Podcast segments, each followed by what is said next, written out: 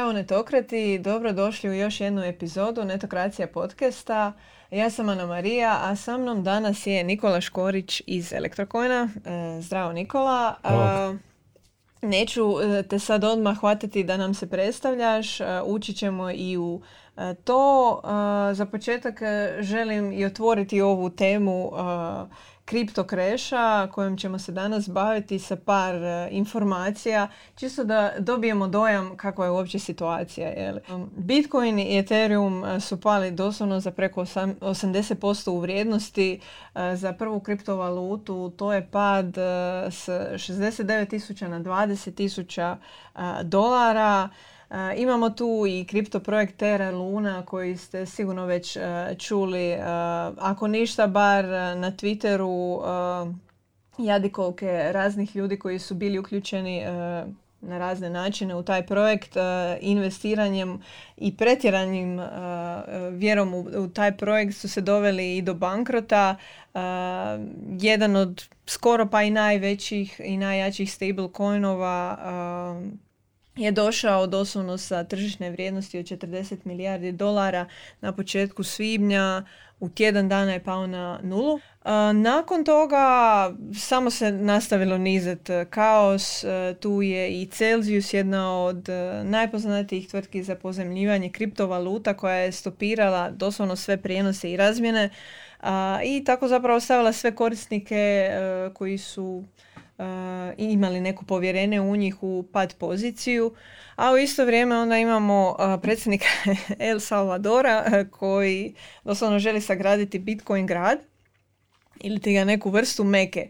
I sad ono, naravno on ima svoje ovaj, razloge zašto se overkomitao za tako nešto, ali definitivno jesmo ušli u veliki dip, odnosno veliki pad kriptovaluta koji je odzvonio kao nijedan do sada.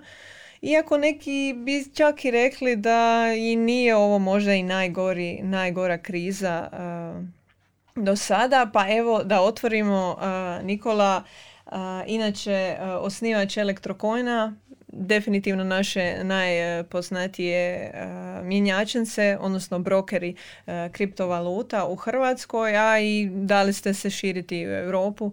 Uh, uglavnom, za početak, kao što sam spomenula, priča se da je ovo doslovno najgori kreš od kad je blockchaina. Je li? Slažeš se, ne? Da, ne, ne znam zašto tak priča. Te stvari su vrlo mjerljive. Kad go, zadnjih dana se dešava, ja to više volim zvati pad cijene kriptovaluta nego pad kriptovaluta. Mm. S obzirom da o velikoj većini kriptovaluta, osim možda jedne, dvije, se nije desilo ništa. Mm. Bitcoin blockchain funkcionira i, i dalje. Uh, Ethereum blockchain funkcionira i dalje. Um, velika većina algoritama, gotovo svi, gotovo svi, recimo to tako decentralizirane aplikacije funkcioniraju savršeno, jel? tako da sa kriptovalutama se u principu nije dogodilo ništa. Ono što se dogodilo je uh, pad cijene kriptovaluta i propast uh, nekih kriptotvrtki. Uh, zadnjih mjeseci, pa možda sad već i zadnjih dvije godine, dosta govorimo o decentraliziranim financijama. Jel? mm Spomenula si Celsius, koji je u problemima Um, osim toga neka imena koja se spominju zadnjih dana su recimo Arrow Capital, jel? Uh, to su centralizirani servisi, jel? to nisu decentralizirane aplikacije koje obslužuju određeni broj tvrtki i tako dalje, to jest korisnika. Uh, najveće decentralizirane aplikacije kao MakerDAO, uh, kao Compound Finance, kao uh, Aave uh, i tako dalje funkcioniraju bez, bez jedne greške. Jel? Tako da kriptovalutama se nije dogodilo ništa dogodilo se cijeni... Ništa što već nismo vidjeli na neki način? Ne, ili... doslovno ništa im se nije desilo. One rade normalno dalje kao da, kao, da se ništa, naprosto funkcioniraju kako bi trebale funkcionirati. mm nije, uh, Volatilno. ok, cijena Cijena, da, znači, da, da. Cijena kriptovaluta okay, pada. Da, znači ti se zapravo ovdje sad više referiraš uh, na bazu, na tehnološku bazu kriptovaluta. Da, kao uh, ba, to je ovaj kao da naglo ovaj padne, padne cijena automobila i onda ovaj u novinama krenu članci automobili stali. Nisu. to što sad možete kupiti auto za dvije kune ne znači da, da se oni dalje ne voze. Ali to je ta neka distinkcija koju uh, iskreno ne razumijem zašto niko ne... E, kriptovalute služe nečemu. Ne? Recimo, uh, Compound Finance kao servis služi nečemu za uzimanje decentraliziranih zajmova. Uh, taj servis i dalje funkcionira. Uh, cijena njihovog tokena je značajno pala, ali servis i dalje funkcionira isto kao što je funkcionirao pred pola godine ili pred godinu dana. Jel? Tako da uh, možemo razgovarati o tome da li su propale cijene kriptovaluta, ali uh, o tome da li su propale kriptovalute kao tehnologija uh, ili kao usluga, uh, ne, nema smisla razgovarati zato što doslovno ništa se nije desilo. Jel? Uh, možemo govoriti o propasti Terra Lune, pretpostavljam da će to biti jedno od pitanja, tako da možda da ne ulazimo odmah sad, nego kasnije ćemo detaljnije o tome. Znači, ono, možemo govoriti o propasti jednog, dva, tri projekta mm-hmm. od ono nekoliko desetaka tisuća, ajmo reći od par stotina kvalitetnih kvalitetnih projekata. Jel? E, sad, da li je to najveći pad cijene e, kriptovaluta ovaj, e, ikad? Možda najbolje da se fokusiramo na, na Bitcoin kao najstariju, jel? Um, pa ne, e, procentualno najveći pad je bio još 2011. kad je Bitcoin pao sa 33 dolara na, na 1 cent u roku od jednog dana ili tako nešto što je padao preko 99,9% ili tako nešto. Jel? Mm-hmm. Uh, pad koji vidimo u zadnjih, mislim, osam tjedana da traje trenutni, skoro pa neka, mislim da zadnjih, de, des, da, da. zadnjih deset tjedana jedan je bio pozitivan, ostali su bili padovi, da jedan pozitivan je bio skoro da, na nuli. Sad zapravo smo imali mislim, prije tjedan dana. Prije tjedan dva je bio jedan, ono, jedva na nuli, e, ono, zeleni tjedan. Ajmo reći da to nekih desetak tjedana i tu je pad bio nešto manji od 30 tisuća dolara. U zadnjih godinu dana imamo uh, dva pada koja su veća od toga. Jedan je bio u petom mjesecu um, prošle godine je u roku od dva tjedna je vrijednost pala nekih 29 tisuća, tu, tu negdje kao mm-hmm. i mhm. sad, samo malo više.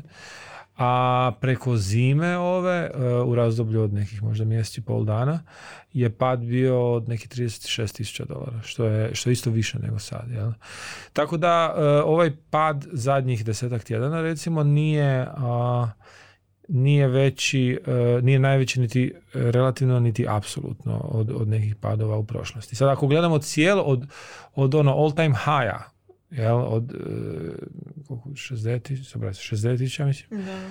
Nisam toliko u cijenama, moram priznat. Ovaj, taj pad je nekih 80%, što je još uvijek manje od pada uh, koji je Bitcoin doživio uh, kroz 2018. i 2019. koji je bio, mm. mislim, 86%. Ovaj, tako da ne, pad nije najveći. Uh, ali rekao bih da to pitanje možda malo, malo krivo usmjeruje fokus. Pa, pa šta je da je najveći? Da, Ajmo reći da je to najveći mm. pad cijene ovaj, Bitcoina. Da li je sad to palo, da li je pad bio 80% ili je bio 86 ili 90 ili 95%, ne mijenja puno na stvari. Cijena Bitcoina je pala značajno, cijena ostalih kriptovaluta je pala značajno, nalazimo se u razdoblju bear marketa, mnogi ljudi su izgubili puno novca, mnoge tvrtke su propale. Sad, da li je to najveći pad ili ne, Baš kad ispominješ uh, bear market, nalazimo se zapravo u tom procesu. Um, smatraš li da je ovo samo još jedna od kriptozima? Jel postoji li ta neka sezonalnost o kojoj sad ono, možemo malo popričati? Vi vjerojatno i sami vidite, ne samo za Bitcoin, nego i za neke druge kriptovalute. Um, da li postoji neki obrazac jel, te mhm. sezonalnosti. Pa da, da, to, mislim to se jako lijepo vidi na grafovima, postoji taj četvrogodišnji, mm. četvrogodišnja sezona, jel? I ovaj pad se dosta ok, možda, ok, malo je kraća sezona, i pikovi su bili malo niži i tako dalje naravno po, po, povijest se ne ponavlja nego rimuje, jel? Mm. tako da ajmo reći da se i ovaj ciklus koliko toliko uklapa u sezonalnost, što nije nešto što ja mogu reći da kao očekujemo, sad mi očekujemo da će se pojavljivati sezonalnost, zato što nije to ovaj, ono, market je nepredvidljiv, ne? Možda je sezonalnost upravo sad prestala ovaj tren, jel? Mi, da, mi to ne možemo znati, znaćemo, znaćemo na toga, ali da, ajmo reći da se i ovaj tu move u grubo uklapa u tu neku sezonalnost koju, koju cijena Bitcoina e, pa i onda ostali kriptovaluta imala do sada. E, zanimljivo mi je da i na neki način zaokružimo ovu priču i što se spominjao jel, da smo imali zapravo prije i veće padove. Um, kad se zapravo pogleda vrhunac rasta i Bitcoina i Ethereuma uh, znači i vrhunac i ti neki najniži pointovi uvijek se zapravo vrati da najniži, to jest da vrhunci postanu najniži pointovi svake sljedeće krize. Mhm. Ako sam dobro to sad uhvatila. Uglavnom, svaki put se zapravo penjemo do, do neke moguće granice, pa se onda spuštamo malo, pa onda zastanemo na tu, pa je onda taj lowest point prošle krize zapravo nastavak na sljedeću. Jel? Um, dalje, osim toga, moramo se uhvatiti projekata, kao što si i rekao, ovo nije nešto što nužno zahvaća sve. Počelo je od tehnički jednog projekta, ali bilo je tu naravno i, drugih nekih faktora, no glavni je definitivno Terra Luna. Um, u tom kontekstu možda nam je najbitnije za početak se posvetiti temi stablecoina, uh, pa ako bi mogao nam otprilike dati neki hint što su stablecoinovi i zašto i kako se baš zbog njihove prirode moglo dogoditi uh, sa Terra Lunom to što se i dogodilo. Pa, um, znači stablecoinovi su vrsta kriptovaluta koja na ovaj ili onaj način uvijek uh, prati cijenu neke fiat valute. Mm, najčešće je to e, američki dolar, ali imamo već e, stablecoinove koji prate i euro, i jen, e, liru, cijeli niz funtu, cijeli niz kriptovaluta, cijeli niz centralno bankarskih valuta. Jel?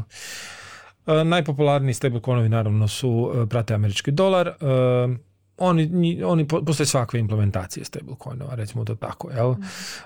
cijena ostali kriptovaluta kao što je Bitcoin, Ether i tako dalje se formira na slobodnom tržištu, ponuda potražnja i tako cijena raste gore dolje, ta cijena je izrazito volatilna. Jel?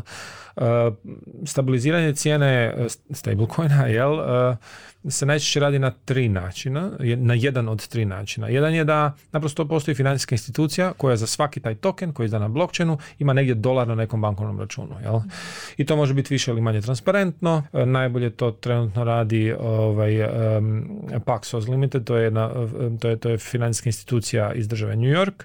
Um, oni, oni podržavaju treći najveći stablecoin koji se zove Binance USD, jel? Uh, zatim tu je i uh, Circle koji, um, koji je izdao USDC i pred par dana i su najavili i Euros, Eurok, Euro, Euroc, ne znam kako, treba kako će se to točno izgovarati.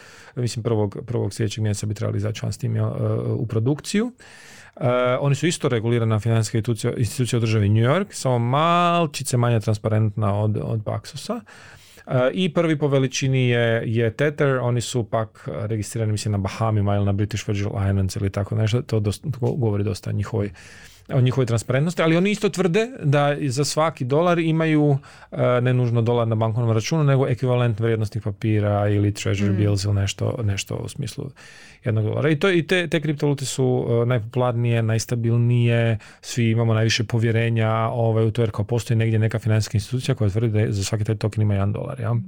Zatim, tu, zatim postoje i te, i te, znači tu prvu grupu zovemo fiat collateralized stablecoin. Znači oni u kolateralu imaju fiat valutu. Druga skupina su kripto collateralized stablecoinovi, znači uh, kriptovalute koje uh, umjesto kolaterala kao za 1 dolar uh, na blockchainu postoji 1 dolar na bankovnom računu. oni to imaju implementirano na način da za 1 dolar na blockchainu negdje u nekom smart kontraktu postoji kolateral koji ima vrijednost barem 1 dolar. Mm.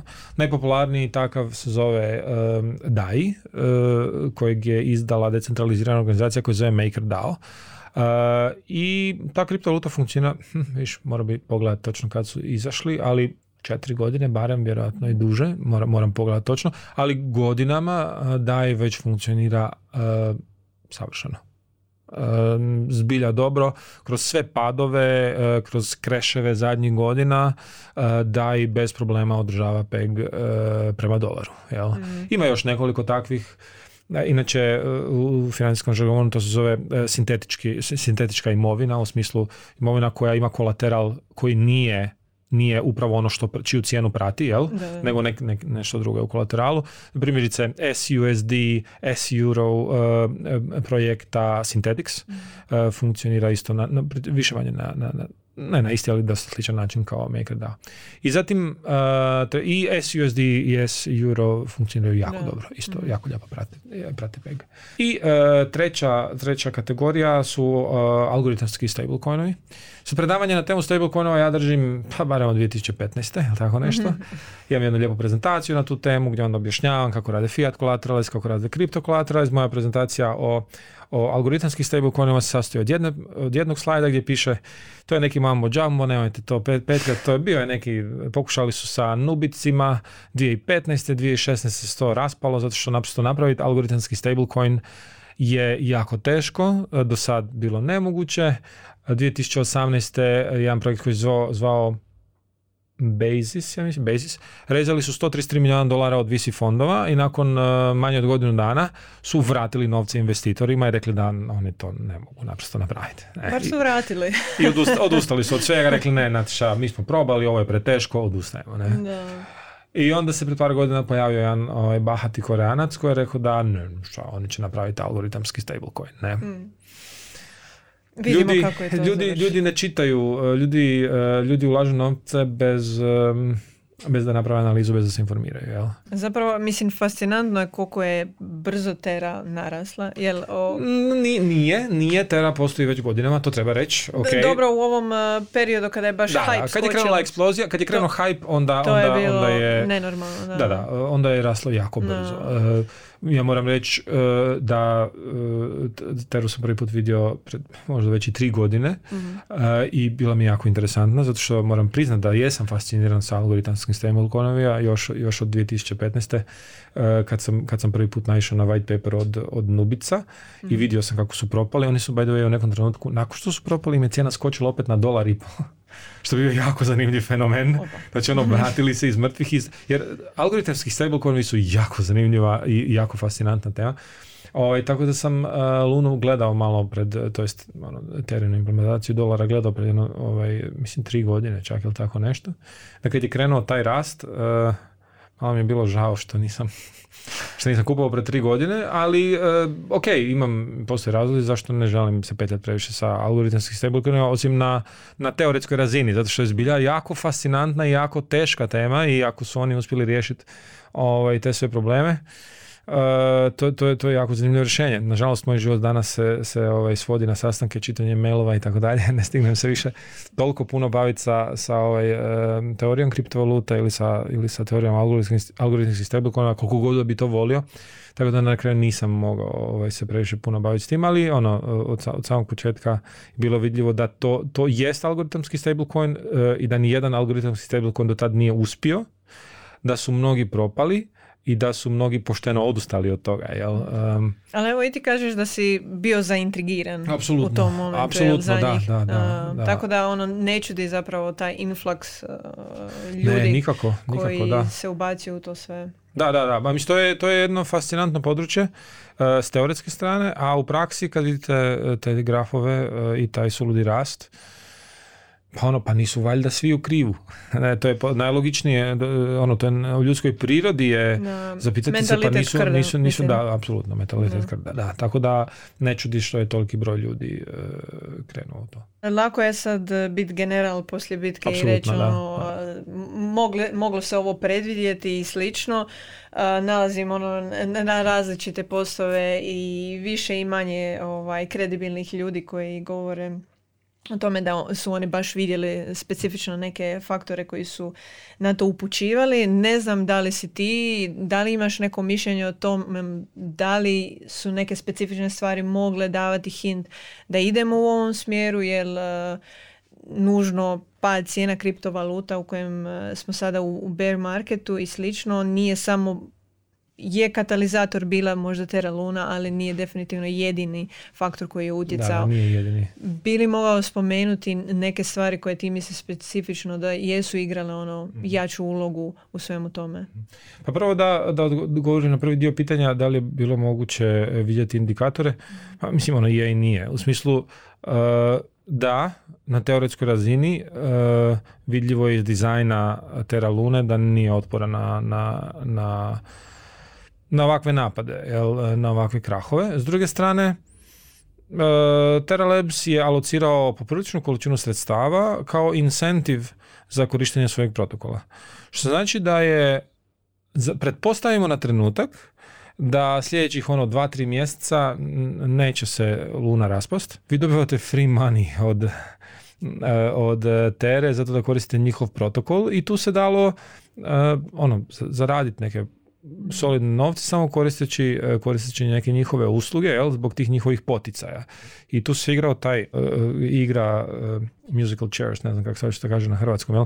ko će zadnji ostati ko će zadnji ostati držati ovaj, uh, tu kesu u trenutku kad, kad stvar pukne. Jel? Tako da s, s jedne strane da, niko nije još napravio algoritamski stablecoin koji funkcionira, s druge strane ne propadne stvar odmah nego neko vrijeme funkcionira, a oni su zbila lijepe incentive davali, tako da ima ljudi koji su tu i na rastu lune zaradili i na uh, korištenju njihove, znači ono, providenju likvidnosti u njihove pulovi i tako dalje su zaradili uh, popriličnu, poprilični povrat na, na ono stablecoin investiciju, jel?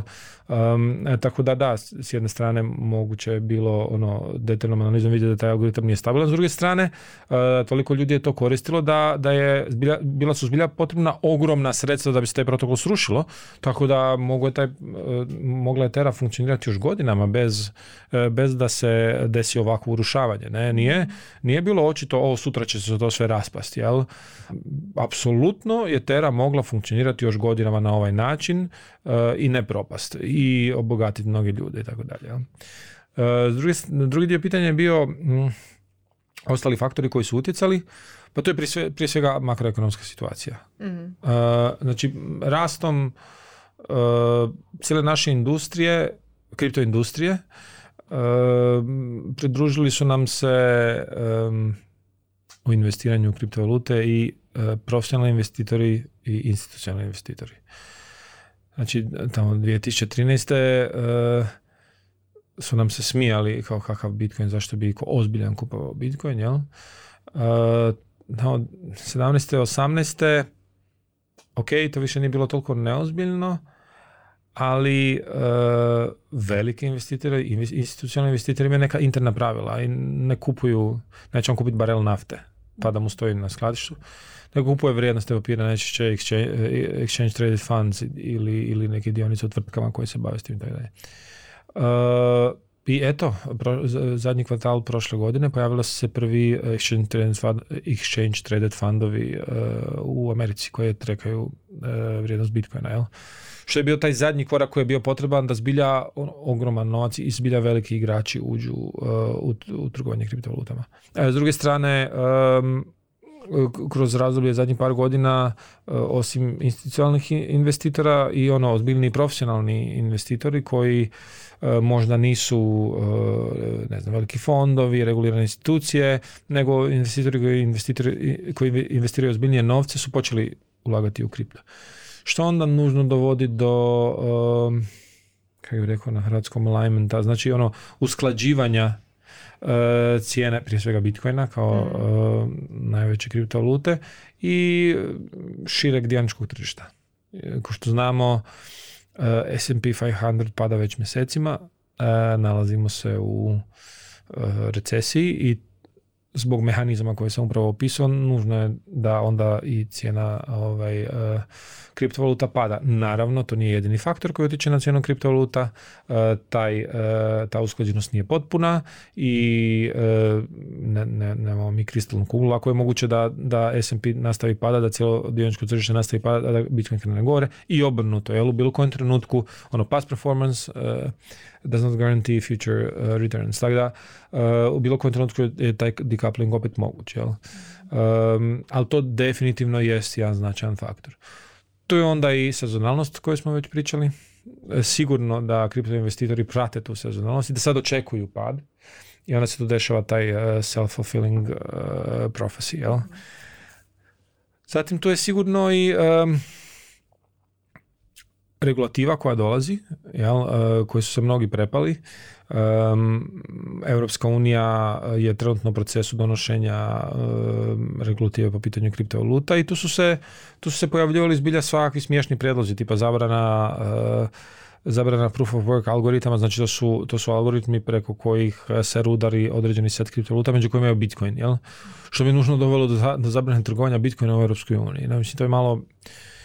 Uh, to ovak... na kraju nije prošlo. Nije prošlo, nije prošlo. U SAD-u ja mislim da je, ali u Europi nije. Ne, ne, nije ni u SAD-u prošlo. Nije nigdje prošlo, ali... Negdje je bilo specifično nešto. Uh, ne, još uvijek trgovanje Bitcoinom je legalno u SAD-u. Ali činjenica da se došlo toliko blizu je sigurno utjecalo na na ovaj uh, raspoloženje investitora. Mm-hmm. Jel? To je sad već ono, idemo prema, prema tim nekim faktorima za koje smatram da manje, manje utječu, a sigurno je e, i to malo utjecalo. I tako, postoji cijeli niz faktora, uvijek možemo biti jel, generali postoji bitke pa, pokazati, pa pogledati šta je, šta je točno ovaj utjecalo i šta je drivelo cijenu, ali ajmo reći da su to nekakvi najglavniji faktori. Ali Definitivno jesmo došli do toga jel, da se sad napokon i vidi ta poveznica i tržišta i dionica i samih kriptovaluta, odnosno kretanje njihovih vrijednosti.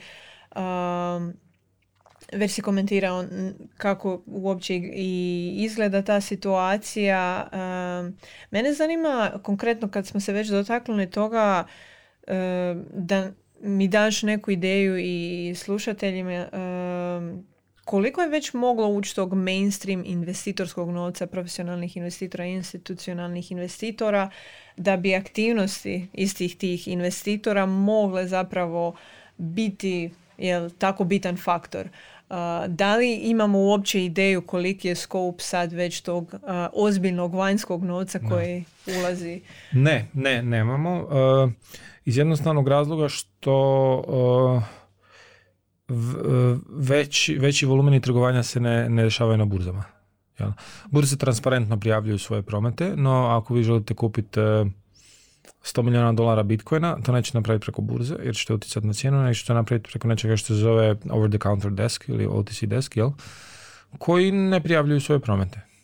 E, tako da mi ne znamo koliko e, je institucionalnog novca ušlo u kripto niti to možemo znati. Zato bi morali e, svi uh, otisi deskovi um, sve burze bi morale prijaviti svoje dark poolove koje, koje imaju, koji su potpuno legalni i tako dalje.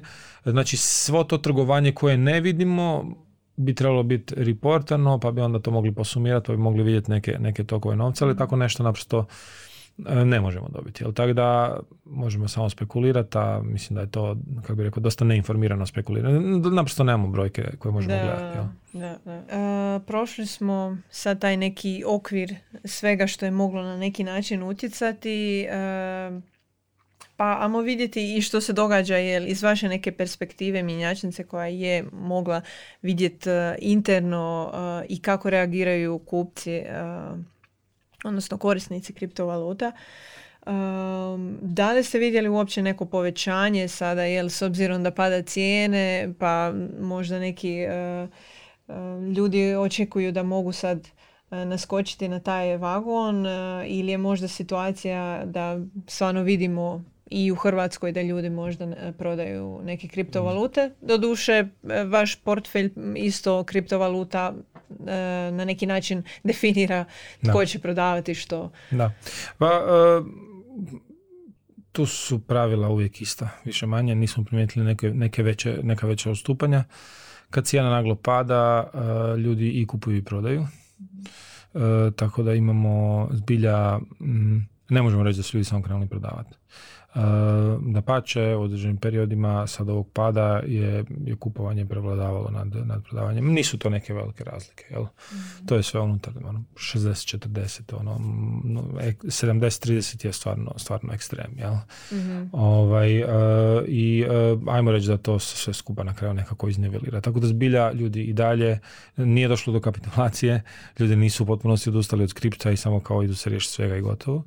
Ne, ne, ne. Ljudi, e, ljudi dalje kupuju i prodaju više manje otprilike u podjednakoj mjeri. Mm. Luna, odnosno UST, uh, koliko znam, vi ga ne mijenjate, odnosno uh, nije dio vaš portfe, vašeg portfelja u mjenjačnici. A jednom prilikom se sjećam i da si komentirao zapravo kako imate striktnu politiku oko mm toga uopće koje ćete kriptovalute podržati u mjenjačnici ili ne. Pa kako odlučujete o tome s obzirom jel, da danas imamo i preko, ja mislim, 18-20 tisuća Mhm. a, kriptovaluta, kako je odabrati e, sigurnije, a, popularnije, stabilnije e, kriptovalute? Ne nužno stabilnije, em, ali popularnije. E, Vodimo se sa dva osnovna faktora, a to je em, market cap, znači pozicija na, na ljestvici najvećih kriptovaluta i e, prometi.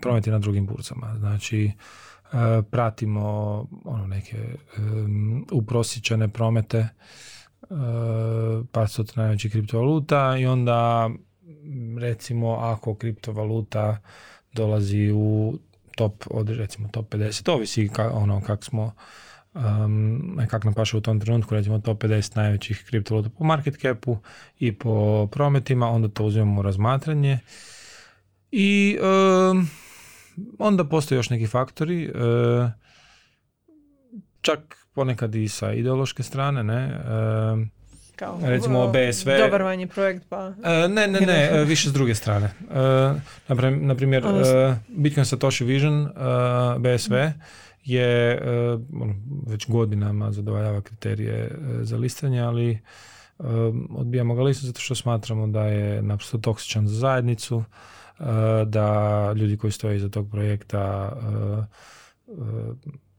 su zlo. ne znam kako bi to drugačije rekao, ovo je malo sad, nadam se da me neće tužiti ako su, jako vole tužiti ljudi naokolo. Um, šalio Pa mislim- sam se. Da. Ovaj, ali da, neka, recimo um, BSV nismo listali e, recimo to tako iz, iz ideoloških razloga, a onda tu postoje i razlozi e, usklađenosti sa zakonom. Iz tog razloga nemamo Monero, zato što je to nažalost kriptovaluta na koju i regulatori i bankari, mi da bi poslovali moramo imati bankovni račun, reagiraju jako, jako agresivno, jel? Mm. Tako da smo naprosto, ono, ako želimo i dalje nuditi usluge svojim korisnicima, moramo uzimati takve faktore u obzir. Nažalost, ali u- ono, u takvom svijetu živimo. Jel? Da. Ima tih, ima tih faktora. eh, još eh, vrlo rado nekad smo imali politiku da smo vrlo rado pola- pomagali hrvatske projekte. Tako da smo listali uh, kojnove naših kolega iz hrvatskih projekata bez, e, bez ikakvih kriterija. Nažalost, ta vremena su prošla zato što e, smo vidjeli e, počeli smo imati sumnje prema Nisu određenim svi projekti baš da, da, da, da, sad već ima toga dovoljno. Nekad je to bila puno manja zajednica, e, sve te ljude smo mi znali osobno, za sve njih smo znali da se trude ovaj, i da su pošteni ljudi, što se kaže, jel? Sve je ta zajednica toliko narasla da više ne, ne, ne možemo na taj način... Čak i u Hrvatskoj kao. Da, da. Da, da, da. E, ima, e, ima projekata koji, za kojih naprosto više nismo bili spremni stati. Jel? E, ova cijela priča sa, sa, sa, sa, sa ono, Cardanom, ne znam, e, mislim, mogu reći da otvoreno iz, iz projekta Blokademija su, su nas molili, tražili suradnju. Ove, mi nismo pristali, naši kolege jesu. E, oni su skupili 10 milijuna dolara i telegrama nema, ničeg nema. Gdje je 10 milijuna dolara? Ili 20, koliko je bilo, ne znam. A, dosta, da. Da, da, da. Ovaj, I, e, i to, to je otprilike taj cijeli Cardano Crazy je bio negdje trenutak kad smo mi zaključili da možda više ne bi trebali raditi takve stvari. Tako da kažem, ima uvijek tu iznimki nekakvih kriterija po- posebnih po kojima se vodimo, ali recimo to je sad neki otprilike. Ali evo i to nam je neki dobar pokazatelj. eh, Mnogi ljudi sad u teh zajednici, pa i malo šire, jel, na rubu, koji i prate cijelu ovu situaciju, eh, komentiraju i na neki način kako će zapravo kri- kriptosfera očistiti eh, se od svega, Da, da, da, da. od šljama i, i loših projekata i skemera um, zbog cijele ove sad situacije um, jel, eh, krize kriptovaluta uh, pod navodnike. Što ti misliš o tome? Je li to samo kao neki wishful thinking? Hoće li trebati nešto puno veće da se prodrma sustav, možda i regulatorni prsti da se uključe u to sve, da se srede te stvari, da se ono posluže projekti i isplivaju oni naj, najvrijedniji i najbolji? Ili bi ovo mogla stvarno biti kao dovoljna neka detoksikacija mm. jer udarilo je dosta.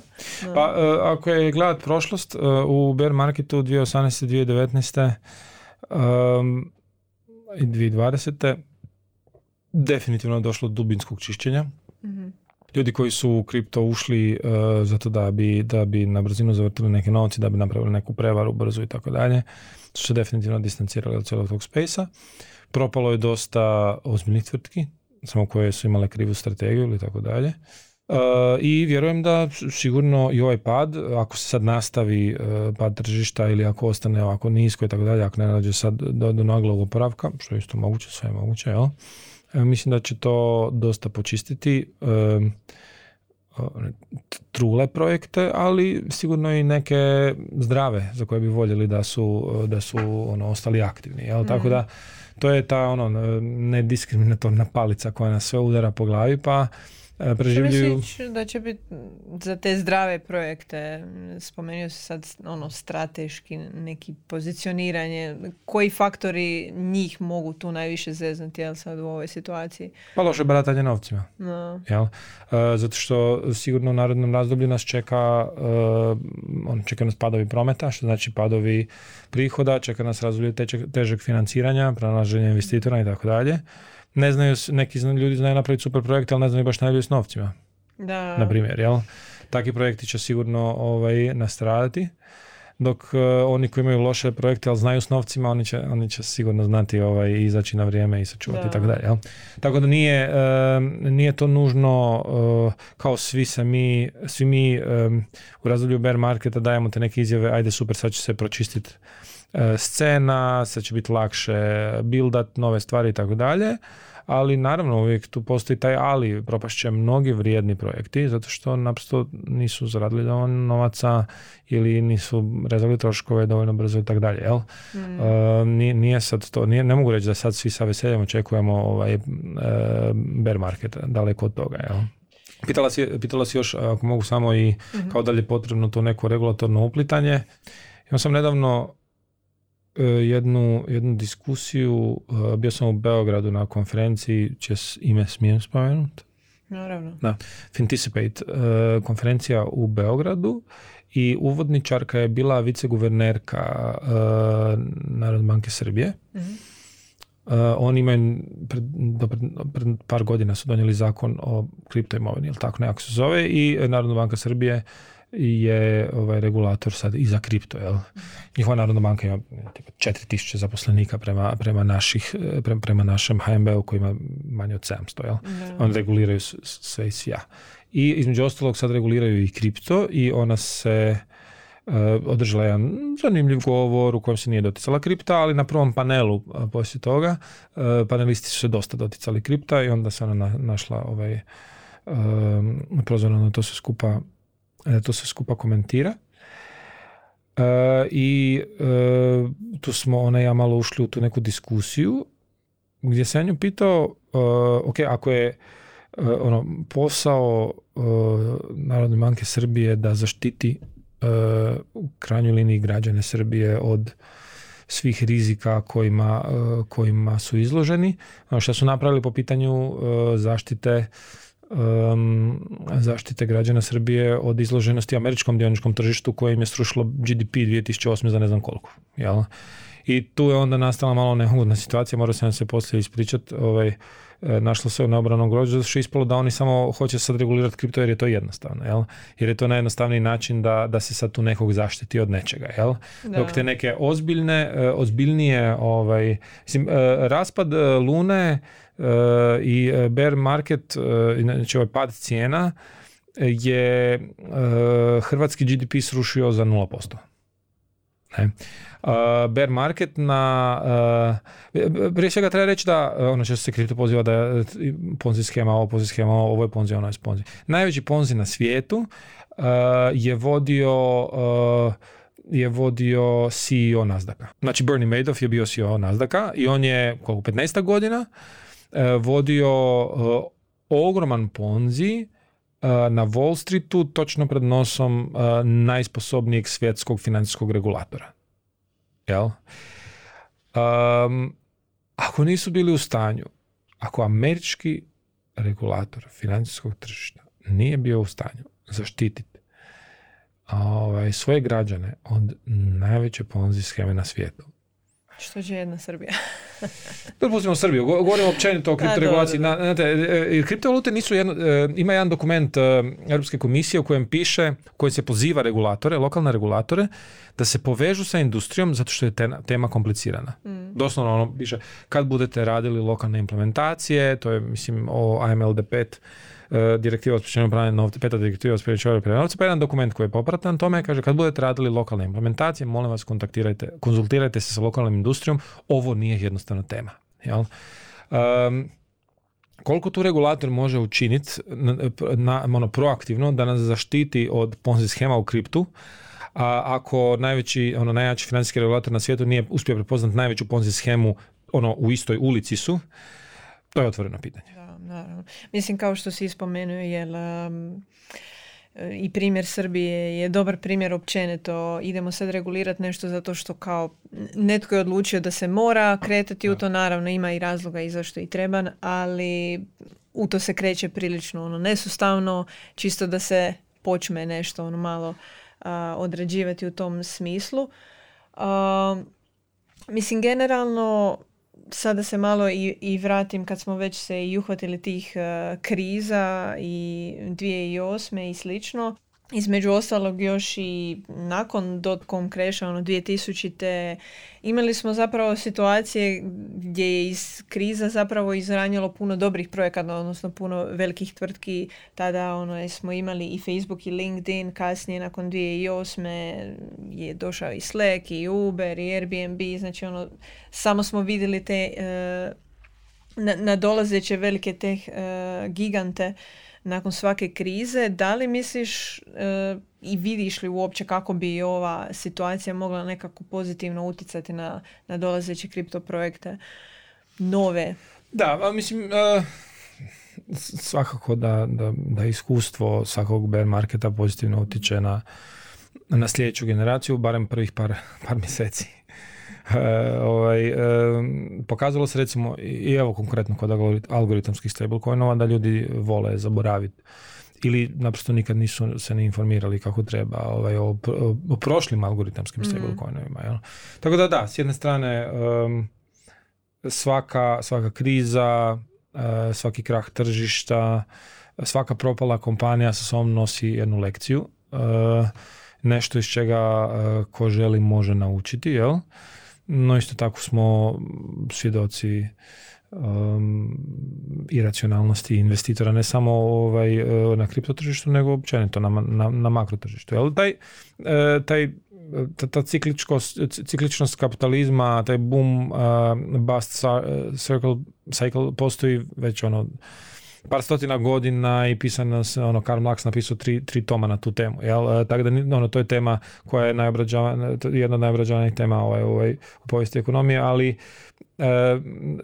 znaš, ne, ne možemo reći sada samo e, taj bast donosi lekcije na kojih se onda, na kojima se gradi e, sljedeći bum, nije, nije, to baš sam, kako bi rekao tak, nije tako jednostavno. Definitivno te neke lekcije koje smo sad naučili će nam pomoći, ali definitivno ćemo većinu njih zaboraviti, jel? Neki ljudi će, će učiti na pogreškama, neki ljudi neće učiti na pogreškama, Um, tako da da, ne, ne, ne, ne znam što bi tu više rekao, da definitivno će pomoći na neki način, ali da bi nam svima bilo bolje da, da, da nema tih e, bust sajklova, mislim da bi. A u ostalom i specifična je industrija sama po sebi, ono, ne možemo baš uspoređivati kripto projekte sa jel, teh gigantima koje imamo danas. I da se vratim zapravo na regulativu još kratko, gledamo i taj neki pozitivni utjecaj pod navodnike i negativni na kriptosferu u budućnosti, opet vidimo da sve što se dogodilo je narušilo na neki način povjerenje u kriptovalute, bar sad nekom dogledno vrijeme dok opet ono ne shvatimo ovo što i ti pričaš, nisu pale kriptovalute. tu su mm, probably gonna uh, here to stay, jel, kako bi se reklo. ali jesmo u u padu cijena, u tom bear marketu i sve što se sad događa kao katalizator tih promjena je narušilo povjerenje i da li u takim jel, sezonalnostima koje su pokrenute zbog različitih i skemerskih i hakerskih ovaj, situacija. Da li ćemo sad doći u situaciju jel, da imamo regulatore koji će reći ok, sad je definitivno vrijeme da ono pritisnemo koliko možemo, ovo je sad ono eskaliralo već. Da, što reći, e, mislim, već e, pritisak regulatora je vidljiv već duže vrijeme. E, ovo proljeće, a počelo je ljeto, pred par mjeseci na početku ovog proljeća sam radio neku kratku analizicu za, za neko predavanje i vidio sam da od zadnjih 50 LinkedIn postova koje je napisala, koje su izašli na Hamfinom službenom profilu, mislim da u tom trenutku 14 postova je, su bila upozorenja o investiranju u kriptovalute. Treba reći da da Hamfa ne regulira ovaj, investiranje u kriptovalute prema vlastitom, prema vlastitim opetovanim izjavama oni su bili vrlo jasni da reguliraju isključivo kriptovalute u segmentu sprečavanja pranja novca, ne u segmentu investiranja. Znači oni su se našli ovaj, pozvanima pisati znači iz svojeg područja djelovanja, iz područja koje reguliraju, mislim da je u istom tom razdoblju bilo tri upozorenja, ili tako nešto. Ostali su bili pozivi na seminar, mm. edukacije, zapošljavamo nove ljude i tako dalje. Znači oni su uložili nekoliko puta više vremena i eforta u nešto što uopće ne reguliraju i što nemaju nikakve veze osim po pitanju sprečavanja novca. tako da da, možemo reći da pritisak regulatora i, ovaj, i onih kojih se to tiče i onih kojih se to ne tiče ovaj, uh, osjećamo zbilja jako na svojoj koži. Jer možemo pričati o tome zašto, tome i tako, i tako dalje. Eh, ali taj pritisak je eh, već duže vremena tu. Da pače, imali smo eh, upite od novinara nekoliko puta, najviše bila jedna cijela serija, mislim dvije, dvije epizode na, na sad je provjereno ili potraga, nikad ne mogu zapamtiti na Novoj TV, jel, gdje su pričali o tim, o tim kriptoskemovima i gdje su novinari nama došli i re, sa stavom kao da, pa da, kako investirate u kriptovalute, niko vas ne štiti, no što sam se ja zavio, kao, pa otkud vam to, pa, pa tak, ono, tak su rekli regulatori, tak nam kažu ljudi, kad pričamo o ovom, sam rekao, di, pa smo išli čitati ovaj, uh, upozorenja uh, Narodne banke, uh, gdje doslovno piše da ne postoji institucija koja vas štiti ako ulažete u kriptovalute. Što je potpuno suludo. Jer mi već godinama surađujemo sa jednom takvom institucijom, zove se Ministarstvo unutrašnjih poslova ljudi koji su prevareni, naprosto nazovu policiju, u nekim slučajevima dobiju svoje novce natrag, jer policija radi svoj posao. Apsolutno. Znači, tome, služi. Policija Kao što služi. Smo i imali baš u kontekstu ovog uh, skemerskog NFT projekta uh, gdje su bila četiri Hrvata povezana s time, Vlaho Hrdalo nam je bio baš komentirao ovaj uh, krađa je krađa. Mislim, ako vas je netko jel, na bilo kakvi način e, zakinuo, pokrao. Da. Ne samo to, postoji zakon o nedopuštenom oglašavanju, recimo. Vi ne smijete, ne, ono, ne smijete reklamirati nešto što, što nije istina i tako dalje. Jel? Znači, pritisak regulatora je takav da uh, toliko snažan da ne samo regulatori koji ne reguliraju područje kriptovaluta troše značajnu količinu svojih resursa na, naših resursa, ovaj, e, nego, nego čak i izlaze sa izjavama koje naprosto otežavaju mm. krajnjim korisnicima i konzumerima, kako bi rekao potrošačima, njihovu situaciju, zato što ljudi slušajući institucije koje bi trebale imati kredibilitet pred narodom, uh, odjedanput zaključuju da nemaju nikakvu zaštitu da ih, da ih se ne štiti. Znači, to nije istina. Jel? Znači, ok, to je s jedne strane, znači kakva je situacija sad, pritisak regulatora je ogroman, ja bih rekao i ono potpuno krivo usmjeren. S druge strane, da, dolazi nova regulativa, ovaj, u Europskoj uniji je to, su to dva seta regulative, to je dva, dva dokumenta. Europa sigurno sebi sa oba dva ova seta regulative apsolutno puca po koljenima po pitanju inovacije. Inovacija će se dešavati negdje drugdje, e, ne u, Europi, ne u Europi, između ostalog i zato što ljudi koji pišu cijelu tu regulativu, mislim da njima nije baš jasno što oni točno rade. Pa da, opet se vraćamo. Se opet vraćamo na ono pitanje da li, da li regulator tu može pomoći. Može, ako bi taj regulator uh, bio... ono... se sa svima vama i da, da, da, dobio zapravo pravi uvid u stanje stvari. A između ostalog, eto, imate edukacije, ovaj... Možda, možda i vi trebate malo više e, si dati prilike i da, da doprete do njih. E, da duše onda i oni moraju sebi dati prostora i vremena da se žele educirati o tome. Da. Pa ne, tu sad moram prebaciti opet uh, lopticu na drugu stranu, svoju i reći da na tom panelu baš uh, koji sam spomenuo malo čas u Splitu prije, prije naše konferencije, jedan gospodin iz publike postavio pitanje šta regulatori u Hrvatskoj mogu napraviti više da pomognu zajednici. Moj odgovor je bio ništa. Zašto? Zato što tamo na tom panelu su sa nama sjedili predstavnici HANFE i Narodne banke i komuniciraju s nama. Za razliku od recimo, to je bilo to ajmo se opet referencirati na, na, na Srbiju, to je odmah preko granice. E, znači, njihov regulator je Centralna banka Srbije, oni se njima ne javljaju na telefon. Znači, oni ne mogu dobiti sastanak tamo. Dok e, u Hrvatskoj narodnoj banci i u HANFI postoje inkubatori gdje se možete javiti, gdje možete razgovarati s njima otvoreno, partnerski. Ne?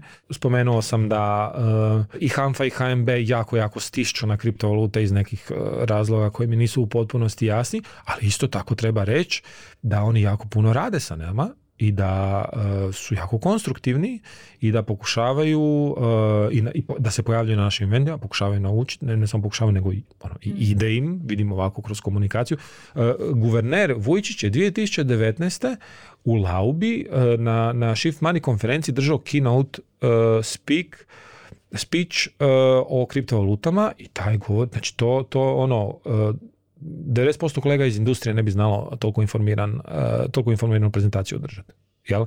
Tako da nemojmo samo da. crnulo, apsolutno ovaj, uh, trude se, ok, mogli bi malo smanjiti taj, taj, taj pritisak ovaj, i neke, neke krivo usmjerene izjave, ali definitivno trude se, uče, rade svoj posao jako dobro, jel, po pitanju informiranja. S druge strane, opet nisu, ono, nije to jedini posao koji ti ljudi rade, jel? tako da pitanje koliko, koliko opet oni mogu pratiti svaki novi korak naše industrije, a naša industrija je jako, jako brza. Jel? Da, ali evo drago mi je da postoji nešto i na razini toga što govoriš, inkubatori, e, njihova otvorenost prema dijalogu i slično. Pa eto, nadam se ovaj, da će otvoriti neki SOS call centar za sve ovaj, ljude koji ulažu u kriptovalute i koji su možda nešto izgubili u cijelom ovom procesu. Ne, ali ne, znaš, sad te prekinuti, moram te prekinuti. Znači, oni ne reguliraju investiranje u kriptovalute, neće dok ne stupi na snagu Mika, onda će, mm. znači nije njihov posao da, da. otvaraju SOS e, telefone za ljudi koji investiraju. Vrlo vjerojatno, znači ono, to je, jer kao, vjerojatno se njima ljudi javljaju kao ja sam izgubila kriptovalutama, ne, ali oni nemaju veze s tim, oni pa, ne reguliraju, jel? tako da nije njihov posao da otvaraju ovaj, SOS telefone, mi imamo Ovaj, e, sad, zbog korone su naša druženja bila e, dosta ograničena, sad korona mm ovaj, e, valjda dolazi svom kraju, što li. mi imamo svoje meetupe, zbilja se trudimo build community, otvaramo, imamo svoj Telegram kanal, imamo svoj LinkedIn, Facebook page, otvaramo komunikaciju, pozivamo ljude da se druže, da ono da budemo support jednim drugima, radimo edukacije i tako dalje, znači zbilja trudimo se biti support svoje zajednici, jel? Da. Tako da, ono, ima mjesta gdje i, ljudi mogu ima mjesta se gdje se, da, da, da, gdje mogu dobiti potporu, podršku i tako dalje. pustimo ljude u Hanfi, HMB-u koji imaju ono puno posla da se bave sa, sa svojim poslom. Ovaj, ne, nemamo ih gurati u nešto što zbilja ni, da, nisu plaćeni za to. Da. Prošli smo stvarno sve i svašta i drago mi je da smo se dotakli ove regulative. Uh, nadam se i da ćemo još nekad imati priliku i malo zagrebat više u to, ne nužno samo u okviru podcasta.